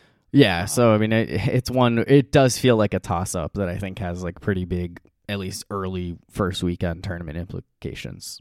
Um, but looking down at the bottom of the bracket, this is where things get a little fun for me. So, Texas A&M, they are widely considered the most underseeded team in this tournament. They just Yeah, it sounds a, like they got screwed just given their track record on how many teams they be- how many top ranked 25 teams that they've beaten, uh, especially late in the season because they've been trending up Mhm. uh, late in the Yeah, season. they won- It sounds like I that they got screwed with the seven seed. Yeah, They I think been, like, a- seventeen and four down the stretch, or nineteen and four. Uh, yeah, they beat Alabama in the last game of the regular season at home. They beat Tennessee. They beat Mizzou, both ranked wins. They did lose to Bama by nineteen in the SEC championship game. So there is one conspiracy going around that Texas A&M was screwed over by the committee because last year Buzz Williams put out a nine-page report saying that A&M should have made the tournament when they were one of the first teams out. Yeah, I, I I've seen that one as well, where the committee has a reasonable bias against Buzz Williams and Uh-huh. and the criticism that he had he's had in the past, and so that's why that the, that Texas A&M got screwed over. It makes sense. Yeah, I, no, I, believe that. it does. Yeah, I believe that theory. Uh-huh. But at the same time, I think it's also pretty easy to say, well, no, the committee just took advantage of a possible Texas versus Texas A&M second round matchup. That was that was the other scenario I thought of. That like, hey, if if the if the tournament is going to be in Houston with all these Texas teams uh, in the in the tournament, like, hey, maybe have a have a matchup there, and then and then a possible one two matchup with with Houston versus the Texas Longhorns. So Yep, and it, that's certainly possible. But I'm going with the team with the chip on their shoulder, and instead I got Texas A&M playing Houston in the Elite Eight. I think I- A&M I've has thought been of- great this year. I've thought about this one as well. I I guess my bracket isn't fully set. Yeah, Uh, no, I mean, of course. There There's still definitely a couple there are definitely out. things I'm committed to, like like Alabama and Houston in my Final Four. Uh-huh. and Houston winning. Like there, there are definitely things like that I'm committed to. But yeah, I'm I'm considering Texas uh, as the you know the chalk Elite Eight matchup. But I'm also considering like what you just said, the the upset because seven two upset is is one I like to. To, to yeah, I like to, go have after a lot one. too. Yep, every year because it, it happens all the time that you have a two seed go home in the first weekend. So I always try to identify at least one of them. Um, and for me, it's tough because A and M's playing Penn State in the first round. Like I, have family that went to Penn State. I've always Penn been a State fan of was them. really good in the Big Ten tournament. They almost won the Big Ten. Yeah, they went all the way to the title game. They gave Purdue a sh- run for their money in that one, and it, I think there's also A and M did the same thing. And you can say, well, are these teams battle tested, or are they more just gonna be tired and you know they don't have the run left in them after doing it in the conference tournament? So I think Penn State these, won a lot of games by single digits. Like they won all those games, but the the margin of victory was like by two, three, or four points in each Yep, one. every single one of them. Yeah, Northwestern in overtime. Indiana, they were up 12 with like a minute 45 to go, and that one came down to the end. And then, yeah, Purdue, they lost by two. So, yeah, I mean, this is one where I think that first round matchup's going to play a, a big role in how things go. But I, I don't know. It's, I think just with Texas, I just, for whatever reason, I've always had an irrational hatred toward that program just in general uh you know football basketball baseball doesn't matter what the sport is so Uh, there have been a lot of times where I've just found myself trying to fade Texas, but there have also been years where I like buy into the Longhorns and they end up losing in like the first or second round. I remember a couple years ago, I think Grand Canyon beat them or some no, some other. I, I, yeah, it, I know what you're talking about. They they were a three seed one Yeah. year. I think it was a couple years ago, and they lost to I a. like it was a purple seed. team. Yeah, yeah, have- I that I uh, understand the confusion because they lost to a, a purple. the team. I Lumberjacks it was, that who it was? I'm looking up right now. Stephen F. Austin. I feel like that's no, it, It wasn't I would Stephen F. if Austin? it was Stephen F. Austin. yeah. I know they they did pull off an upset or two in the past, but okay. So yeah, I mean that that's kind of where where I'm at with Texas. Uh, but I mean they're they're a talented basketball team. Marcus Carr is a really good player, and they're a team that was kind of expected to fall off when Chris Beard was fired midseason, and they haven't. They won the Big Twelve tournament, so Abilene Christian. Abilene team that they Christian, yes, all right, that's who it was. So. Uh, yeah, it was a team from Texas at least, so I got that. and it was right. purple. I and purple. I, I knew yep. it wasn't. Ste- I would have remembered if it was Stephen F. Austin because I would have Yeah. stupidly picked them because they're the Stephen F. Austin Lumberjacks and they Yep. had that incredible four point play versus VCU Oh, years ago. If you remember that. Yeah, I do remember that because that, that one killed me because I think I had VCU going on a big run that year. So It was it was the wildest thing. Yeah. like oh, the, the only way they could win this game now is if they get a, a three pointer and a foul and one, hit the free throw and go in overtime and and they and they end up doing it. yeah. was Oh, I know. It's just just insane. I couldn't believe that happened. I remember watching that in my dorm room. Like, are you kidding me? Um, and I guess you know the one last thought I have here. So Pitt is playing tonight when we're recording in the first four. Certainly hoping for them to win. I'm probably gonna pick them to beat Iowa State if they do, just because they're Pitt, and I need to pick one of my you know teams to to win a game. But uh, definitely don't believe in them. They got destroyed by Duke, and I think it's almost a, a miracle that they avoided missing the tournament and you know made the first four. So Good luck.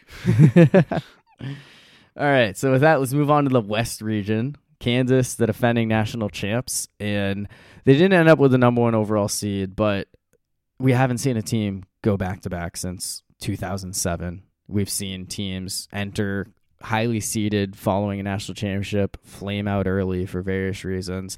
I like Kansas's chances of going somewhat deep here. I think UConn is a very popular pick to knock them out in the Sweet 16, though. And I don't know what your thoughts are on this Kansas team. Um, I, I have I have uh, UConn in my elite eight. okay, so you do have them knocking out Kansas. no, No? Okay. yeah, I, I have uh I have Arkansas over Kansas Really? in the Okay. second round. The Yeah, Must I- that's so they're yeah. I like attacking um at least one seven over two matchup, and I, I like attacking at, at least one uh eight over one seed matchup, and that's one, I never that's do the eight over one, but it, it does happen like just as much. It's as worked. It's worked two. way too much for me. so it's so I'll admit there's a little bit of bias there. Yeah. Uh, the combination of that and and like being a hater of Kansas, uh, but yeah, like Loyola over uh, Illinois, like that worked out for me. But Yeah, I know a lot of people will pick North Carolina over Baylor. I couldn't bring myself to do it. I, yeah, North Carolina over. Baylor. Um, I, I oh I took NC State over Villanova when That did, Villanova's yep. a one seed and they had that sad f- fluke girl. Uh-huh. um, yeah, so the eight over one has worked way too much for me, uh, like complete luck. Um, but that is one I have, and yeah, so that's that's that's uh, it, it it it likely won't happen, but I like to take chances, uh, obviously, and that's one that I have. And so I have UConn in my elite eight, but in my final four pick, uh, I went with Gonzaga. I, I'm not hundred percent on it, but that's who I have right now. And I think so. They have one of the best offenses in the country, and obviously I'm biased towards that. But one thing that I think will really work out in their favor is that the last two seasons they've been a number one overall seed, Mhm. and there's been all this pressure on them to win. Yep. And two years ago they lost in the championship game, losing the undefeated record versus Baylor, and then last year they lost to Arkansas. And I think there'll be less pressure on them to succeed. I don't have them going all the way, of course, but but I do think they can still make a run. Uh, there'll be less pressure on them. They still have 17th year senior Drew Timme, and and they have a great offense. that can score in many ways, and so I have them right now as uh, my my pick coming out of that region. Yeah, and I think that's a reasonable way to look at it. So I have UCLA versus Gonzaga in the Sweet 16. I'm back and forth on which one I want to take that, to the Final Four. I have exactly. UCLA I'm, right I'm, now, but the thing with UCLA is they lost Jaylen Clark, who's their best defensive player with a torn Achilles. They did end up going to the Pac-12 championship game. They did put up a fight against Arizona, lost just on a you know late game-winning three. But I think that UCLA Mick Cronin, like they, they, there might just be like this this thing about them where they kind of like Texas A&M have a bit of a chip on their shoulder, like they're trying to go out um, in their last, I think it's their last year in the Pac-12. Uh, there's like a lot of rumors about um, you know them getting screwed because they're leaving the Pac-12 to go to the Big Ten. I don't want to give up on UCLA just because they they lost a guy to an injury, but that has to be a serious concern. So. I'm going back and forth with the Zags UCLA and UConn.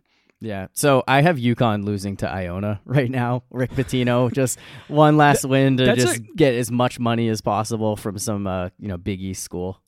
When you when you factor in four seeds or higher, the, the UConn is that popular team right now. Like, oh yeah. Uh, in terms of like four seeds. Well, because they have the experience of going on deep runs when nobody sees it coming. Yeah, and you could you could also say that they're underseeded. Yeah, well, they also like, they started the year fourteen and zero. Oh. They sucked in January, but they've played much better, uh, you know, since then. Yeah, so picking Iona would be definitely contrarian uh, as a as an upset. yeah, we'll see if I stick with it because that puts VCU for me in the Sweet Sixteen because uh, I have them beating St. Mary's. I do like that one, but I don't know. I mean, UConn's one of those where I can easily convince myself that they'll make the Elite Eight, like a lot of people do. But I, I've had success fading them and having them lose in the first round before, um, including last year to New Mexico State. So I like the idea of just riding with that one. But I've also had years where I've had them lose in the first round. They won the national championship. So, yeah, you know, my, uh, yeah. So my bold call in this region was yeah Arkansas over Kansas. Like Kansas, they did not look great at all in the in the Big in the Big 12 tournament versus They also didn't have Bill Self coaching them. That's sure, so. yeah, he was hospitalized, but yeah, they did not look good versus Texas at all. And in Arkansas, they, they they're a decent tournament team and you know, they they beat Gonzaga last year. And that was a that was a massive upset that no one saw coming and and they got mm-hmm. a couple couple uh NBA prospects on their team that are projected Yep. Yeah. Nick Smith. Know, t- top ten. Yeah. So, well, they going into the season, they were supposed to be really good, and they just never met. That's another thing. Is like I like I like taking teams to make a either small run or big run that were you know highly ranked, highly rated in the beginning of the year, and and you know dipped, but are coming along. Yeah, and I can definitely of, see Gonzaga. They were like up there with North Carolina as like the number one or two ranked team in the country starting the year but they dipped and now mm-hmm. now they're coming along and so yeah like that's kind of why i'm sticking with gonzaga right now but but yeah it's you can make a case for a lot of teams in this region this region yeah that, that's the thing this region is so loaded like I, I think you can genuinely see four teams going to the final four and even winning a national championship in this region the, the top four teams are kansas ucla gonzaga and UConn and that's uh, why i'm having a hard time with it yeah no, I, I mean, I, I totally agree with it. And it's one where, like, I don't love it. Like, I look at this region, I'm like, I shouldn't have one versus two in the Elite Eight because there's just so many great teams. Even, like, looking down at some of these other ones, like you said, Arkansas could certainly pull off an upset there. Um, you know, I, I don't know if I really take VCU seriously outside of that first four there, but I think they're a team that could, you know, maybe get things going here. And, um, I don't know. Northwestern is a team that I think has just been slightly better than I realized all year, and I'm just like, are they going to sneak up on me and they're going to, you know, pull off a little early upset of UCLA? I don't really believe in them, but this this is a tough region. I can see it going in a lot of directions. So, yeah, Gonzaga UCLA. Uh, that'd be a really good matchup, or good, a really good rematch. Yeah, because that, that game two years ago. Oh, true. That final, Just that one. Yeah. That, the final. Which game were you talking about? I was talking Adam Morrison, 2006, when they met. Is two versus three in the Sweet 16. oh wow, that's going way back. Wow, yeah. Adam Morrison, that's a name. Yes. Uh, no, you're right. It would be a good rematch with uh, from two the one two ago. years ago. That was yeah. a hell of a game. Just one of the that best. was total back and forth. Games. And then when yeah. Juzang when Juzang hit that layup to tie the game, I figured like, all right, well, we're going to. I think it was double. It was I think it would have been overtime? double overtime. Yeah. It was overtime. But I think it would have been double overtime if uh, Yep. if Jalen Suggs, Jalen doesn't, Suggs doesn't doesn't hit that. Yeah, miracle half court shot. Uh, yeah, that was a crazy 10 second sequence there at the Yep. end. Yep. So Uh, so yeah, no, you're right. That would be a fun rematch of that. It would also be a fun rematch of you know Arron Afflalo. I think was on that team against uh, Adam Morrison. Was that the game where Adam Morrison was crying at the end? Yes, yes, that was that game. Yeah, yeah. Him and before- JJ Redick were were the talk of the country. Yeah. uh, college basketball wise. I think they both lost in the Sweet 16. That sounds right. have Yeah, I think I think Duke was a one seed. They lost to LSU that year, who went to the Final Four. So yeah, Right. Yep. That's a I do- flashback. yeah. Oh, I love reminiscing over old I, tournaments. I and do too. Just like pulling names. They're like, oh, how do I have that still stored up there? so Oh, I- I- anyway, obviously, Yeah. obviously, I can't give you like real hardcore college basketball analysis, but I do love reminiscing on past games like, and past upsets. Remember when? Uh, so like I have uh, Kansas losing the second round. Like remember Yeah. when they were the number one overall team, and then Ali like the clear favorite, and then Ali Farokhmanesh. I watched that video like I, I, every every uh, time this year. Like I, I always go back to that game and and watch the uh, replay of that shot of Ali Farokhmanesh and and Kevin Harlan on the call. like that that was a great that was a it ruined my bracket, but it was a hell of a hell of a game, Uh-huh. hell of a shot yeah, to take Oh, that shot too. No, it it definitely ruined mine. So I remember I wasn't happy about it at the time, but looking back, it's like who cares that Kansas Oh yeah, in the second when round. when It's they're awesome. when they're upsets like that, I I don't I just I don't care about my bracket at that point. I, I just I want to see the miracle upset. Like, yeah, I mean, just, it's, just it's last year, so St. great. Peter's. Yeah, yeah, going Like, all the way to the all three games, I had the other team, What if it was Kentucky or Murray State or Purdue. Like I had them advancing to the next round, and I did not give a shit at all. I wanted to see the upset. Yeah. No, and I, I I agree for the most part. It sucks that every 15 seed that is beat to two, I pick them to go to the final four. So I can't really enjoy it with my bracket just getting Yeah. totally destroyed in the first round. But yeah, it's I one of those looking back where it's like, all right, now that's all said and done, I can appreciate these a lot more. Um, I remember when we did that um, best sports moments of you know the 2010s Northern Iowa beating Kansas was up there that Ali Farokhmanesh shot specifically, and I would just you know from the the he's done it Twitter account I would just tweet at a bunch of like athletic teams you know whatever and I tweeted at Northern Iowa and head coach Ben Jacobson retweeted it. So that was kind of awesome. cool. He unretweeted it right away. I assume it's just someone like wasn't paying attention to what they were doing, but I did have the Ben Jacobson retweeted notification in you know my Twitter app, so that was fun. Dunk City is another great 15 over 2. Uh, uh, Florida Gulf Coast, if you, Yeah. if you know what I was talking about. Yeah, So well, there was a ESPN tweeted out or Sports Center. They tweeted out like, what is the biggest upset in NCAA tournament history? They they had all of those on there. Almost everyone was saying, "Come on, 16 seed UMBC." yeah, UMBC over Virginia. Even though, like I said, Virginia blows in the tournament. They were the number one overall team in the tournament that year. It's the only time it's ever happened. I, I think there are two ways to look at it. Biggest upset, probably that one. Greatest upset, I'd say either NC State over Houston in 83 or Villanova over Georgetown in 85, because I think those are the two that really helped just the whole March Madness concept exists. Like the, those are two early ones. I also did just you, you could the- also say St. Peter's winning three games. Yeah, of Like, course. one Them thing going on a once. huge run. Yeah. and yeah. and then we've seen Florida Gulf Coast and Oral Roberts, Or Roberts. uh, they both both the make Sweet the Sweet 16. 16, but not make the Elite Eight. But St. Peter's St. Peter's did. the only one to do that. Yeah, yeah. I guess like in terms of like most like best Cinderella run, that has to be up there. Probably right, but singular Peter's or- game. yeah, that's different. So yeah, and, say- and they and they crushed Virginia too. they did, yeah, winning by twenty points. So I would say in terms of best Cinderella run, it's either St. Peter's to the Elite Eight or George Mason to the Final Four. I was going to say George Mason. So I don't know. It's cooler when it's Final Four, even though St. Peter's is a 15 seed. Like Uh huh. they got their ass kicked by North Carolina. Yeah. uh, it wasn't even a contest. Uh, but yeah, George Mason making the Final Four. That was that was insane. Yeah, them like the Ramblers, uh, VC. Remember, it was VCU and Butler. Yep, I can't believe that was year. a Final Four matchup. Uh-huh. Uh That that that was an insane year. I, I mean, it ruined literally everyone's bracket. Oh yeah. Uh huh. 2011. Uh, I, I, that was a crazy one. I had UConn in my Final Four, but like I didn't have them winning. That's all you needed, uh, though. I know.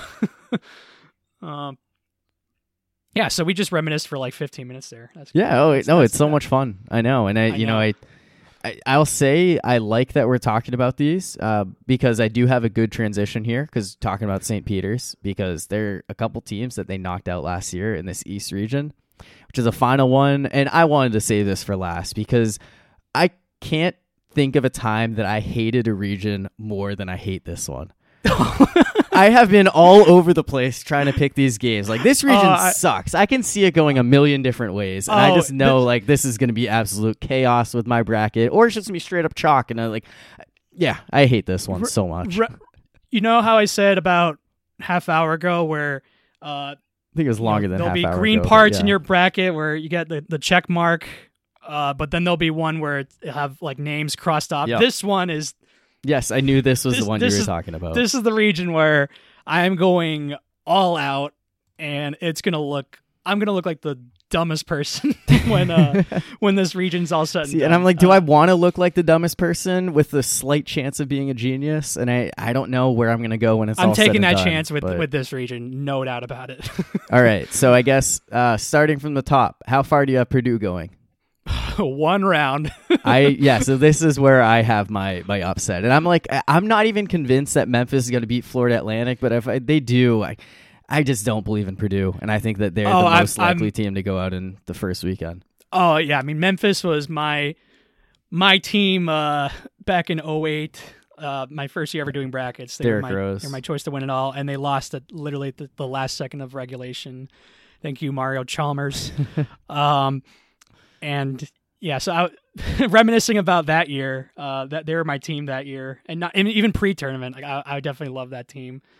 It was it was just one year, but but uh, they're killing it right now. They yep. they just beat Houston in their conference tournament game, and they're definitely trending upward heading into the tournament. And like you said, they could easily lose the Florida Atlantic and make me look stupid, but I got them winning that game and then upsetting Purdue as well. So yeah, yeah, no, I, I'm I'm believing in this Memphis team. Like they're Penny Hardaway, like his tenure at Memphis has not necessarily lived up to some of the expectations with them having potential national championship threat teams, but I do think that this is a this is a team that is legit and you know, Zach Edey is someone who's a phenomenal player, and he could go out and have a 30 point, 15 rebound game, and Purdue can, you know, easily go on a deep run in this tournament. But if there's like one team that I, I want to fade, they're the easy choice. Purdue, Purdue never really when was the last time they made the Final Four?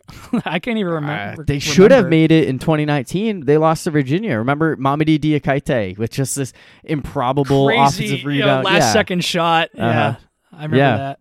Yeah, that like that was easily a team that could have done. Car- Carson Edwards had the game of his life, and I remember yep. when the Celtics got him, like, oh, this guy's gonna be awesome, even though he's like five and a half feet tall. Yeah, just no, that never worked out. I mean, last year they lost St. Peter's. Like that was a team that easily could have gone to the Final Four. Jaden Ivey, lottery pick, and yeah, that just did not work. Yeah, I, I had them in my Final Four, and do I regret it? Maybe a little. Be I don't know, but whatever. All right, let's uh, move down here and Duke Oral Roberts. I, Duke is one of the hottest teams in basketball. They they just they won what nine in a row. They won the ACC tournament, but the ACC sucks. Do we really have to buy into them and thinking that they're this great team? Part of me wants to put them in the final four, but I really also wanted to pick Oral Roberts to knock about in the first round and pray it I, happens. I think Duke has the widest range of outcomes. Oh, I think could, so as well. They have they definitely have uh, Final Four potential, but they could easily lose in the first round to Oral Roberts. Yeah, like, yeah. I mean, I mean nine out of ten dentists would recommend picking Oral Roberts over Duke in their brackets. I, I don't know that nine out of ten dentists should recommend that because I think Duke is the better team. But Oral Roberts, Max Abmas, you remember two years ago, he was phenomenal. He's averaging twenty two points a game. And they have Connor Vanover, who was on the Arkansas team that knocked him out. He's seven foot five. I mean, he's someone who could certainly match up with Zach Edey if they meet in the Sweet 16. Uh, uh, there's plenty of reasons to buy into Oral Roberts, and it sucks that they're playing Duke because I think there are a lot of teams that easy money Oral Roberts going a little run, and that's just what has me so scared about them. At one point in time, I had Oral Roberts in my final four. I just I, I can't bring myself to pick him past second round because I just know if I do that, Duke is gonna knock him out, and I'm just gonna be so pissed. Yeah, I, so I I have Duke uh, in that matchup, but I don't have him in my final four because I don't know. I just I just think well, one they're getting a lot of steam, maybe rightfully Yeah. so. Uh-huh. Uh, but I I really felt like last year was their year. Like they had Paolo Banchero, AJ Griffin, Mark Williams. Their team was loaded last year, and They're just I- I- not I this feel like. I feel like they blew their chance. I mean, I, not saying they can't ever be great again, but I just thought last year was a much better team, and they really blew their chance. And I think I think the team's good.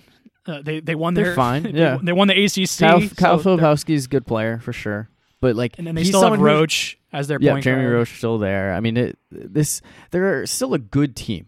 Like I, I can acknowledge that. They're also much less hateable with Jon Scheyer as their head coach than they were with Coach K for so many years. But yeah, I, I don't know. I mean, I, I've heard some people try to say this would be so funny for Duke to go on a deep run and just be like, "Wow, they get rid of Coach K and this team goes even further than you know his th- great team." That'd be kind. That, that would be kind of funny. It would be, but it'd also just be just as, and if not funnier, for Duke fans to see their team go out in the first round, like the good old days when they were That would losing be to funny, Lehigh too. and Mercer every year. So They have the fu- they have the widest range of outcomes, and they have the funniest uh, yeah, range of outcomes where they could lose in the first round. That would be funny for people like you, and Yeah, but I it'd also be funny going to For the people who age Coach K the if they went on this- yeah. National title run. Yeah, Yeah. no, absolutely. And I, I don't know what I'm going to do. I think I'm just going to pick Oral Roberts, but at the same time, I find myself now really high on Tennessee because they're like, oh, they had this great defense. But when has Rick Barnes ever done anything in the tournament to make you believe in him? I, I, mean, Never. Nothing. Like Tennessee, they've they been lost to the team. Ramblers. I remember that. Yeah, they've been a great team so many years in under him, and they just they get upset every single year. And I don't know. I almost feel like I'm Yeah, picking just- them just going like to run by Purdue. Just like Purdue. Do you remember the last time they made the Final Four? Purdue beat Tennessee in the Sweet 16 in 2019. Yeah, I mean Tennessee. I no, like they. I don't think that I've been I can alive Google for these them to go easily, to the- but just saying to you, if you if you can even, I recall. don't remember a time where I've been paying attention where they've made the final four. Their women's team was great for a bunch of yeah, years. yeah, yeah, Pat Summitt, but they're, uh, yeah, I don't know, and I, I don't know why I'm trying to tell myself that this is the year. I think it's just because I'm so scared of picking Oral Roberts. I'm so scared of picking Duke, and I definitely don't want to pick Purdue. So They've never made the Final Four. they've never made it. They made the Elite Eight in 2010, but there's nothing that lists like Final Four. Oh, There's no yeah, way. like they have. I mean, I'm looking right now. Like NCAA appearances has like all these years, round of 32, and then Sweet 16, and then just Elite Eight 2010, and then that's it. That's wild to me. I mean, I, I I can't say that I'm totally shocked because I've never seen it happen, but I just assumed that a school like Tennessee would have had one year in like the 80s where they made it. That's what that's that's what my thought was too. Like I, I got I have Purdue up right now, right? Yeah. They made the Final Four in 1969 and 1980. That's it. And then they were runner up in 1969. That's it though. Like they don't it, have yeah. a, a title and they only have two fi- Final Four appearances and they were ages ago. Yeah, I mean that's not as surprising to me with Purdue because I, I mean I feel like they that's just who they are. They're a team Right. that's always kind of good but never really good. So I, I don't know the last time they were a one seed. That feels like this is the first time in a in a while that they've been this highly seeded. But yeah. So anyway, I mean this is already like we've only talked about half of this region and I'm already Yeah. hating everything about it. The bottom half is just I've been all over the place on this one. So Kentucky Providence. This is a fun matchup. Bryce Hopkins revenge game, whatever you want to call it. He was at Kentucky, didn't get enough minutes, transfers to Providence. He's an absolute star there. I really like Providence's chances in this one.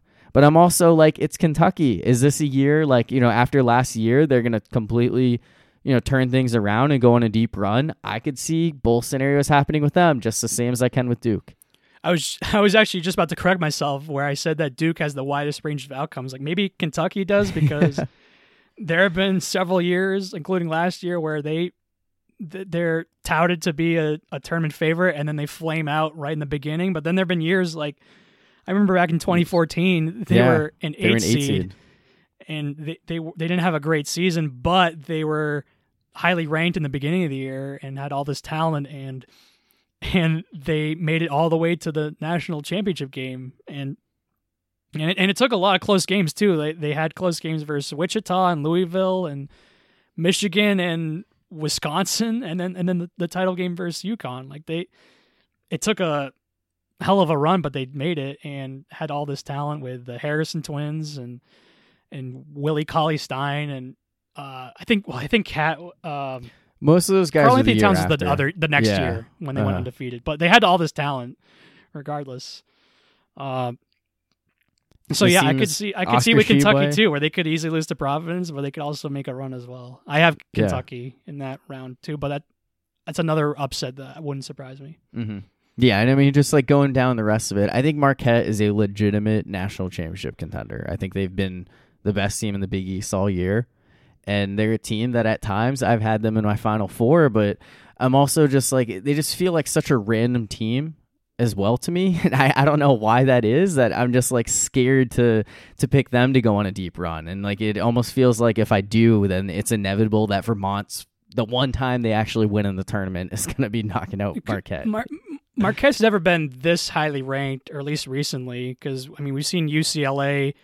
Make, they they were a, a Final Four team as an 11 seed a couple years ago, and highly touted four seed just last year, and and they've had obviously uh, dozens of title runs in the past. Um, and, and, then we've seen Arizona break our hearts several uh-huh. times. Uh-huh. And so, so looking at other two seeds, I can see your point where they're kind of random uh, a little bit as a two seed compared to the other teams. Yeah, yeah, and that that's like kind of my mindset with them. I mean, I I still have them in the Elite Eight right now, but I've been all over the place on that one, and part of it is just I Kentucky is one where I've said like I could see it going in a lot of directions, and I'm just fading them. Kansas State, I know like the Big 12 is a really strong conference, but I, I think they faded down the stretch. I don't really believe in them. And I mean, I guess Michigan State's always out there, but I like Southern Cal to knock him out in the first round. So yeah, Mi- Mi- Michigan State. Obviously, I'm biased, but they could easily lose in the first round. But they could also, I can see them making a run too. They they made the Final Four I think it was 2015. Yep, as a they, seven they, seed. Yeah, where the other three teams were all one seeds, but they made it in as a seven seed to the final four, and I could, I I could see that happening again, even though they have struggled down the stretch, but they have a really good backcourt with with Tyson Walker and.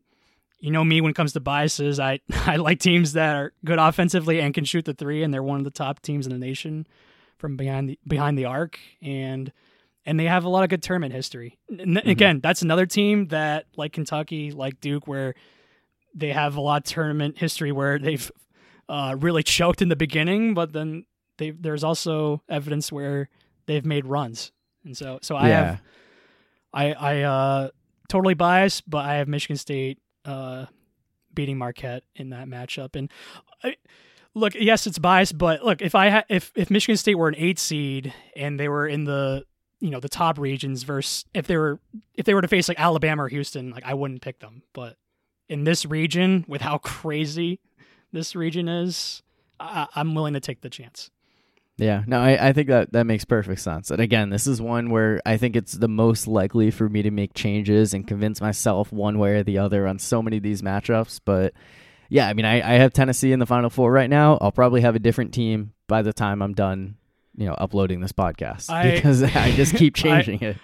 I uh I have you're you're gonna hate this, but I have Memphis and Michigan State meeting wow in the okay. Elite Eight. I have a seven eight seed Elite Eight matchup, and I yeah. have Michigan State in the Final Four, uh, losing the. Uh, that one's not set, but I, I think that's what I'll go with. Every so when I'm when I build brackets, what I like to do is I like to take three of my four Final Four teams, I like to pick the favorite or one of the favorites. Yep. In the in the in their regions, and then I just pick one wild card. Just go yeah, crazy. No, and I, I agree I, with that approach. Because I feel like that's what that's usually what happens. happens. anyway.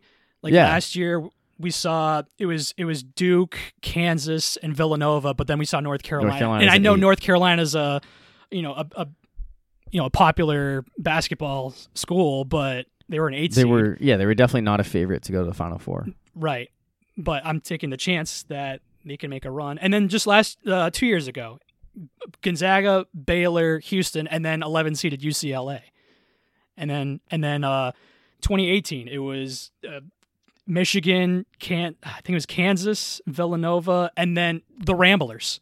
Like Little I feel Chicago. like that.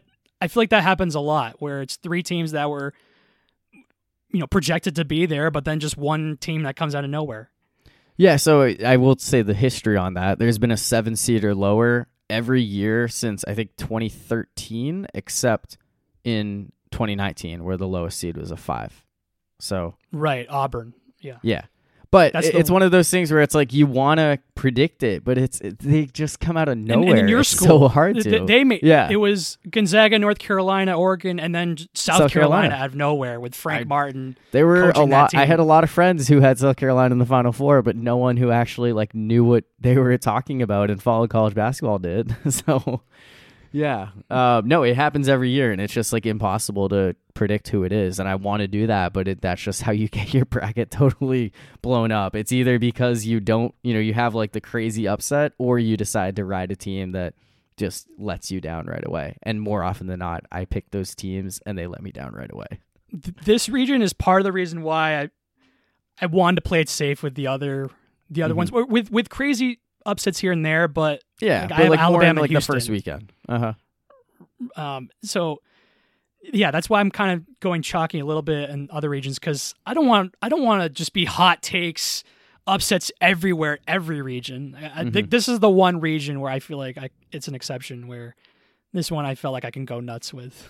yeah, I know, uh, and I, I'm tempted to get really crazy here, and I could go in a lot of different directions. I mean, I will say that uh, Tennessee losing to Kentucky in the Elite Eight, like that sounds pretty hilarious. or either way, like yeah. Tennessee, Kentucky Elite Eight, that sounds awesome. Like I don't like either of those teams, but both of those fan bases, one of them is going to be really upset, and I will enjoy that from whoever it is, even though the other ones be really happy in the Final Four. So.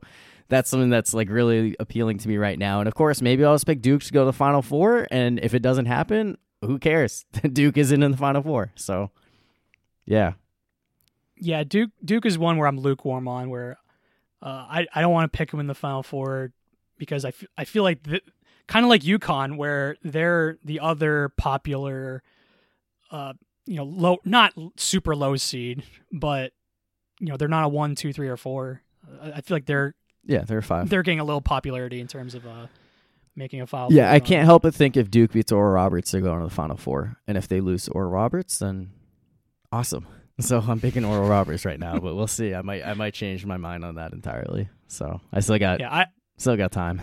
My my my Elite Eight matchup is very very unlikely to happen, but uh, Memphis looked great down the stretch, and I've I've considered them honestly in my Final 4 uh-huh. uh, I've considered them Michigan State, Kentucky, and Duke.